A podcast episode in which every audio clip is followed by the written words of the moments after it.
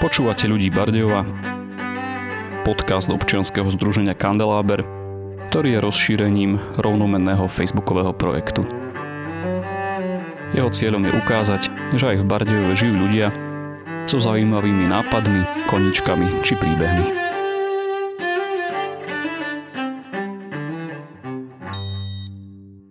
Pád socialistického režimu v novembri 1989 patrí k jedným z najvýznamnejších momentov v našich dejinách a zaslúži si našu pozornosť. Udalosti spred vyše 30 rokov, keď verejnosť v priebehu niekoľkých týždňov dokázala dopomôcť k ukončeniu jedného režimu, však zostávajú v dnešnej dobe často opomínané. Mladí ľudia, možno aj vinou školského systému, nemajú často o tomto období veľmi podrobné vedomosti. Starší si zase to obdobie neslobody spájajú s takým spomienkovým optimizmom, respektíve zabúdajú na negatíva toho predchádzajúceho režimu. A mnohí ľudia tvrdia, že sa za tých 30 rokov od novembra 1989 až tak veľa nezmenilo. Tento rok sa kvôli prebiehajúcej pandémii nemohli uskutočniť spomienkové slávnosti pri príležitosti boja za slobodu a demokraciu, ale my na udalosti novembra 1989 nechceme zabudnúť a preto si ich chceme pripomenúť aspoň takouto podcastovou formou. Dnes to bude s pánom Františkom Chrzanom, ktorý v novembri 1989 pracoval na gymnáziu Bardejove a ktorý sa do udalosti novembra v našom meste aktívne zapojil. Pán Chrzan, tak vitajte a na úvod dve jednoduché otázky. Koľko ste mali v novembri 1989 rokov a prečo ste sa aktívne zapojili do tých udalostí? Ja ako mladý učiteľ v tom čase som mal práve 35 rokov a musíme si uvedomiť, že Československo nebolo mimo svetového diania, respektíve mimo diania v strednej a východnej Európe. To znamená ten spoločenský pohyb, ktorý začal vo vtedejšom Sovietskom zväze, v Nemecku, v Poľsku, v Maďarsku, v každej z týchto krajín sa niečo dialo, takže to spoločenské hnutie, tá atmosféra, ktorá v tom čase bola, priviedla aj mňa do čelných radov ľudí, ktorí sa pokúšali o zmenu zriadenia, ktorému sme vytýkali niektoré negatívne veci. Hlavnú vec, proti ktorej sa bojovala, bola to tzv. partokracia. Ak mladí ľudia nevedia, čo to je, tak v tomto čase to bola vedúca úloha strany a kto nebol v strane, nemohol pomýšľať o nejakom postupe. Ja ako mladý človek som si myslel, že partokracia bude odstranená, ľudia sa budú môcť uchádzať o posty alebo budú dosadení do čela toho spoločenského diania podľa svojich schopností. No a ako sa to potom udialo, tak sami vidíme. Čo sa dialo bezprostredne po zmene režimu, teda po odovzdaní moci? V tom čase neboli žiadne komunikačné prostriedky okrem e, telefónov, ale nie mobilných, ale obyčajných telefónov, ku ktorým prístup nebol taký jednoduchý, tak informácie sme získavali priamo na poradách, ktoré boli v Košiciach, to znamená, sme museli odcestovať do Košic, tam sme dostali informácie, čo sa deje. No a s tými informáciami sme prichádzali na okresný výbor a z okresného výboru sme potom tie informácie odovzdávali na jednotlivé pracoviska. Ak ste sa pýtali, ako vyzeralo to odovzdávanie moci, to bolo správne formulované, ak hovoríme o nežnej revolúcii, tak pre mňa ako mladého človeka to nemalo charakter revolúcie, ale to malo charakter práve toho, čo ste povedali, to znamená charakter odovzdania moci. Naozaj tu funkcionári, či už mestskí alebo okresní, pochopili, aká je situácia, že tu nie s kým bojovať. Položili kľúče na stôl, nech sa páči pani, odchádzame, ukážte nám, ako to viete riadiť. Tak prebehlo odovzdanie moci. Čiže z vášho pohľadu to označenie nežná revolúcia je správne, hej, že tá revolúcia bola príliš nežná. No z môjho pohľadu to, čo sa dialo pri odovzdaní moci, charakter revolúcie nemalo. Naozaj to bolo maximálne mierové až veľmi nežné odovzdanie moci. Položenie kľúčov na stôl. Tak by som to nazval. Samozrejme išlo o rekonštrukciu hlavných orgánov štátnej moci v okrese a to bola predovšetkým Rada okresného národného výboru na čele s predsedom okresného národného výboru a rovnako Rada mesta, to znamená Rada mestského národného výboru zároveň s predsedom Mestského národného výboru. Toto všetko sa muselo vymeniť. A menilo sa to kooptáciami, to znamená, že neboli voľby. Bol som na takom jednaní, kde sa hovorilo o výmene jednotlivých postov. Sedilo sa za stolom, boli tam členovia Starej rady Okresného národného výboru, potom sme tam boli my ako členovia VPN, no a my sme hovorili o ktoré posty máme záujem a ktoré posty si nechávajú starí členovia Rady Okresného národného výboru. Tak došlo k výmene moci v okrese. A podobne sa to dialo aj na mestskom úrade, teda na Mestskom národnom výbore v tom čase. Keď ste spomenuli,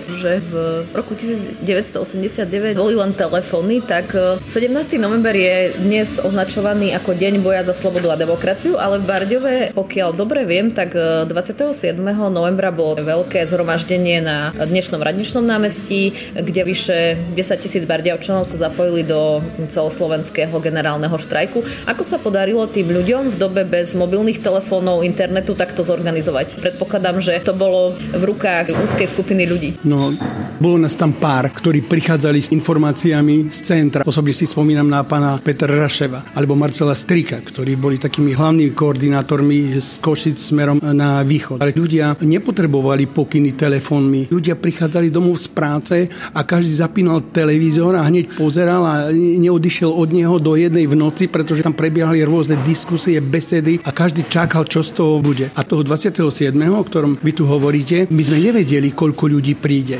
My sme to mali iba zorganizovať. My sme mali pripraviť nejaký stôl, kde by mal niekto vystúpiť, ani sme nevedeli, kto vystúpi. Postavilo sa pódium a na tom pódiu sa rečnilo. Ako bude vyzerať režia, to kto čo povie, to sme nevedeli ani my organizátori. Ja som stal pod pódium, niekto stal na pódiu pri mikrofóne a tak sme púšťali ľudí. Kto chcel hovoriť, tak mohol hovoriť. Bolo to naozaj úplne spontánne. Spomenuli ste, že ste nevedeli v tej dobe ani vy, ani tí ľudia, ako to dopadne celé v novembri 89. Mali ste v súvislosti s tými udalosťami strach o prácu alebo zažili ste nejaké vyhrážanie? Vtedy, keď sa to všetko organizovalo a ja som bol taký nadšený, že ide niečo dobré, niečo, čo je historicky neopakovateľné, som to vôbec nebral s tým, že ja by som sa mal niečoho bať. Ale jedna relácia v slovenskej televízii, bolo to štúdio Košice a ja som do tej diskusie išiel za okres Bardejov naraz ma prekvapila téma a to bola téma strachu. A ja som si až vtedy uvedomil na základe počúvania tých ľudí v tom televíznom štúdiu, ako sa boja o zamestnanie, ako sa boja, že sa im niekto vyhráža, čo ja som na vlastnej koži nezažil. Ale prvýkrát som si to uvedomil vtedy v tom televíznom štúdiu a začal som si všímať teda, že čo sa okolo nás deje, ale tá práca, ktorú sme vtedy robili, ma tak pohltila a tie udalosti boli také rýchle, že naozaj už potom ten strach nezohrával tú úlohu, pretože bolo jasné, že je to nezvratiteľné. Ale verte mi, že ľudia, ktorí prežili rok 68, spomením meno nášho bývalého pána riaditeľa, pána Marcína, on, ktorý prežil rok 68 a vie, čo bolo po roku 68, nás upozornil, že si máme dávať pozor. Našli ste podporu u vtedajšieho pána riaditeľa na gymnáziu, keď ste sa zapojili do týchto aktivít? Aj keď pán riaditeľ bol človek, ktorý dlhé roky bol funkcionárom, bol riaditeľom školy, tak musím povedať, že on to prijal celé s takým zvláštnym pokojom, čo mne dávalo akoby takú istotu. Práve tým, že on voči nám, čo sa organizujeme v tom hnutí na takých popredných miestach nevystupoval, iba nás upozorňoval, že máme si dávať na seba pozor, tak vlastne akoby nás podporil. A musím povedať, že bol to veľmi prezieravý a múdry človek. Aké ste mali očakávania od roku 1989, ktoré sa z tých očakávaní vašich naplnili a ktoré nie? Ideály novembra boli jasné a to predovšetkým sloboda, veď hovoríme, že bol to boj za slobodu. Jedným z tých najväčších negatív bývalého režimu bol práve ten pocit neslobody. My sme nemohli cestovať a to bola vec, ktorá spôsobovala, že sme v akejsi klietke. Takže my sme chceli slobodu. To bola hlavná myšlienka. Chceme slobodné voľby. Nechceme, aby existovali nejaké stranické štruktúry nad vládnymi štruktúrami. My sme chceli dýchať slobodný vzduch. To bola hlavná myšlienka. No a ak sa pýtate, ako to dopadlo, masy svoju úlohu splnili v Bardejove 27. novembra 89. Nikdy sa už nenaplnilo námestie Bardejovské ľuďmi takého rovnakého ducha. Toto sa už nikdy nezopakovalo. To bola úloha mas. Ale potom vedenie tej revolúcie ďalej prevzali konkrétne osobnosti tým, že prebehli prvé slobodné voľby, my sme im delegovali právomoci a ďalej to už riešili oni. Už to bolo bez tých mas. My ako ľudia sme mohli odovzdaním svojho hlasu už iba pozerať na to, čo sa ďalej deje. Musím povedať, že myšlienky, ideály, za ktoré sme bojovali, nám mnohým ušli. A ak sa pozeráme na to dnes, kam sa tá krajina dostala, tak veľmi veľa negatívnych vecí nastalo po období po novembri 89. Ktoré to sú napríklad? Poviem najprv tie pozitívne a to je predovšetkým sloboda cestovania. Ľudia prejdú celým šengenským priestorom, prejdú tisíce kilometrov a zistia, že tu nie sú štátne hranice. To je prvá vec, cestovanie. Druhá vec, možnosť štúdia. Mladí ľudia môžu študovať kdekoľvek na svete. Obrovská vec, vtedy nemysliteľná. Za ďalšie, môžete pracovať kdekoľvek v Európe. Ak sme sa stali členom Európskej únie, čo je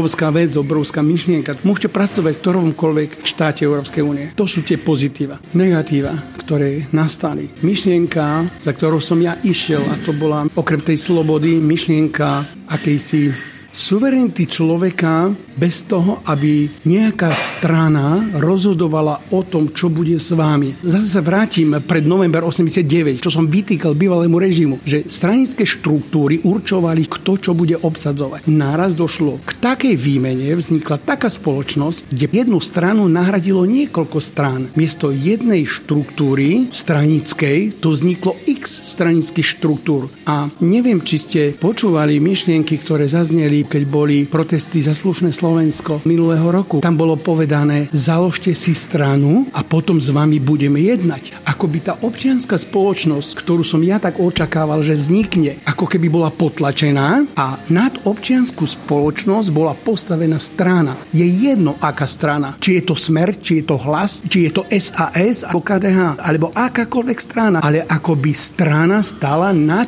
občianskou spoločnosťou. To je jedna vec. Keďže ja som išiel z učiteľ učiteľského prostredia, tak aj keď e, už nepôsobím ako učiteľ, ale vidím, čo sa stalo so školstvom. Zo žiaka sa stal tovar. Systém financovania škôl je zariadený tak, že je škola financovaná na počet žiakov a tým pádom škola bojuje o každého žiačika. A boj o každého žiačika samozrejme spôsobuje, že kvalita ide smerom nadol. Toto nie je len môj osobný názor, ale všimajte si sledovania medzinárodných organizácií, ktoré sledujú úroveň školstva. A Slovensko sa prepada a prepada a prepada nie konca kraja. My sme sa veľmi vtedy zaoberali práve o školstvo a zdravotníctvo, ako by tie rezorty, myslím školstvo aj zdravotníctvo, ak zoberiem rok 89 a dnešnú dobu, tak nemáme sa veľmi čím chváliť, že by zažili nejaký obrovský pokrok. Práve naopak by som povedal. Keď ste spomenuli politické strany, nebolo povinnosťou vás, e, ľudí, ktorí ste boli aktívni v čase revolúcie, vstúpiť do politiky a prípadne v nej zotrvať, aby ste vaše ideály novembra nesli niesli ďalej, lebo otázka je, či ste vašim opustením toho priestoru neuvoľnili miesto práve nežiaducim živlom v tej politike. Revolúcia typu Niežna, alebo to odovzdanie moci ako prvá fáza bolo v nejakej spoločenskej klíme, v nejakej atmosfére a prípravou na prvé slobodné voľby sa vytvorili dva tábory. Jeden tábor bol ten, voči ktorému tá revolúcia bola, potom ten druhý tábor, to je tá druhá druhá strana barikády to sú tí, ktorí tú revolúciu viedli. A ono by sa to zdalo, že tí, ktorí tú revolúciu viedli, by mali preberať politickú zodpovednosť, obsadiť e, funkcie, tak by to malo teoreticky fungovať. Neviem, či ste počuli už o tej myšlienke, ako revolúcia požiera vlastné deti. Naozaj je to veľmi hlboko pravdivá myšlienka, ktorá sa v plnej náhote ukázala aj po roku 89. Pretože tie vnútorné boje, ktoré začali vznikať v čase, keď sa rodila nová vláda, práve keď sa rodili nové štruktúry, tak vo vlastných hradoch vznikajú animozity, vznikajú vnútorné rozpory, pretože naraz nie strany, ktorá povie ty, ty, ty budeš. To znamená, ako si to funguje tak, kto má silnejšie lakte. A nie každý má na to, aby dokázal tými lakťami sa silou, mocou niekde predierať. Áno, ja som tú osobnú zodpovednosť prevzal, pretože pri kooptácii som bol menovaný za člena rady okresného národného výboru. To bola rada, ktorá mala priviesť okres ku prvým slobodným voľbám. A ja som bol jej členom. A zároveň, keďže má nový predseda, pán Štefančík, ktorému som veľmi veril, ktorý hovoril, že politika má byť služba ľuďom, politik je služobník a politika je práca pre ľudí a on ma presvedčil, že mám zobrať funkciu vedúceho odboru školstva. Tak ja ako novopečený vedúci odboru školstva, člen rady ONV, naraz znášam najväčšie útoky počas niekoľkých mesiacov pri tvorbe novej školskej správy. Nie každý sa dokáže obrniť nejakým pancierom, ktorý ho bude chrániť pred kríkľúňmi a podobne. Ono to tak býva, že to zlo je hlučné a dobro býva tiché a toto vidíme naprieč celým Slovenskom. Áno, mnohí ľudia boli vytlačení na okraj, odišli a moc prevzali práve tí, ktorí mali veľmi silné lakte, ktorí vedeli, na čo do politiky idú. Takí snílkovia, ako sme boli my s pánom Štefančíkom, že ideme do politiky preto, že politik je služobník a politika je práca pre ľudí, boli nahradení a boli nahradení tými, ktorí pochopili, že politika je veľmi výhodné zamestnanie. Politika ako zdroj obživy. A nemusíme ísť po celej republike, takých ľudí nájdete aj v Bardiove. Takže ak ste sa ma pýtali, prečo sme to neurobili, chceli sme to urobiť. Mnohí sme to aj urobili, ale potom sme to vzdali, pretože tá spoločnosť vás niekam tlačí a nie vždy máte psychické ani fyzické síly, aby ste to vydržali. Veríte, že raz pravda a láska zvíťazí nad lžou a nenávisťou?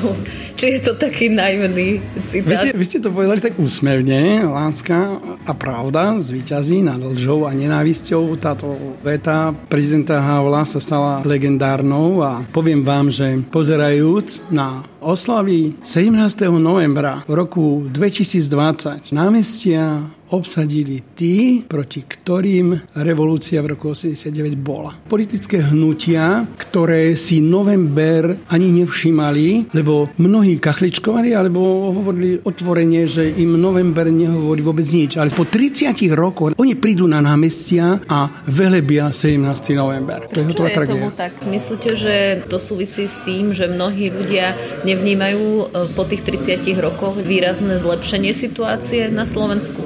Demokracia je zvláštna vec. Pod rúškom demokracie sa totiž udejú strašné veci. Cez demokratické voľby môžete delegovať svoj hlas. Dáte vlastne moc niekomu, kto ten váš hlas tu moc zneužije. Aby sme zakončili rozhovor na optimistickejšiu notu, čo by ste povedali, že by sme si mali z novembra 1989 odniesť do dnešných dní? V každom prípade mladá generácia musí byť nespokojná. Nemôže byť nevšímavá a niekoľkokrát som použil tú myšlienku o politike a službe. Ak ľudia si uvedomia, že voľbami vy odovzdávate niekomu moc, tak vy nesmiete byť nevšímaví k tomu, čo on robí. A ak vychováme občianskú spoločnosť, tak potom sa nemusíme bať, že odovzdáme moc niekomu, čo si tú moc nezaslúži.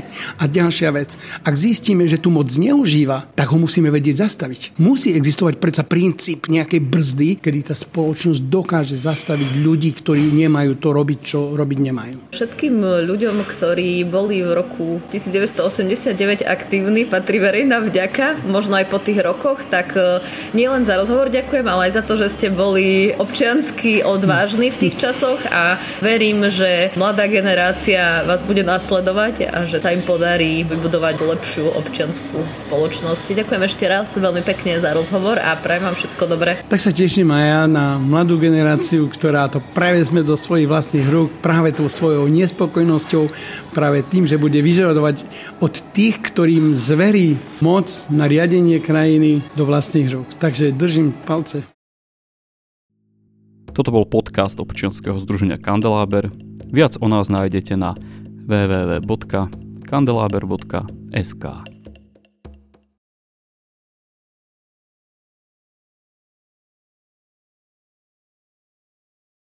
Rozhovor nahrávame na terase kaviarne R66 a ďakujem im za poskytnutie priestoru.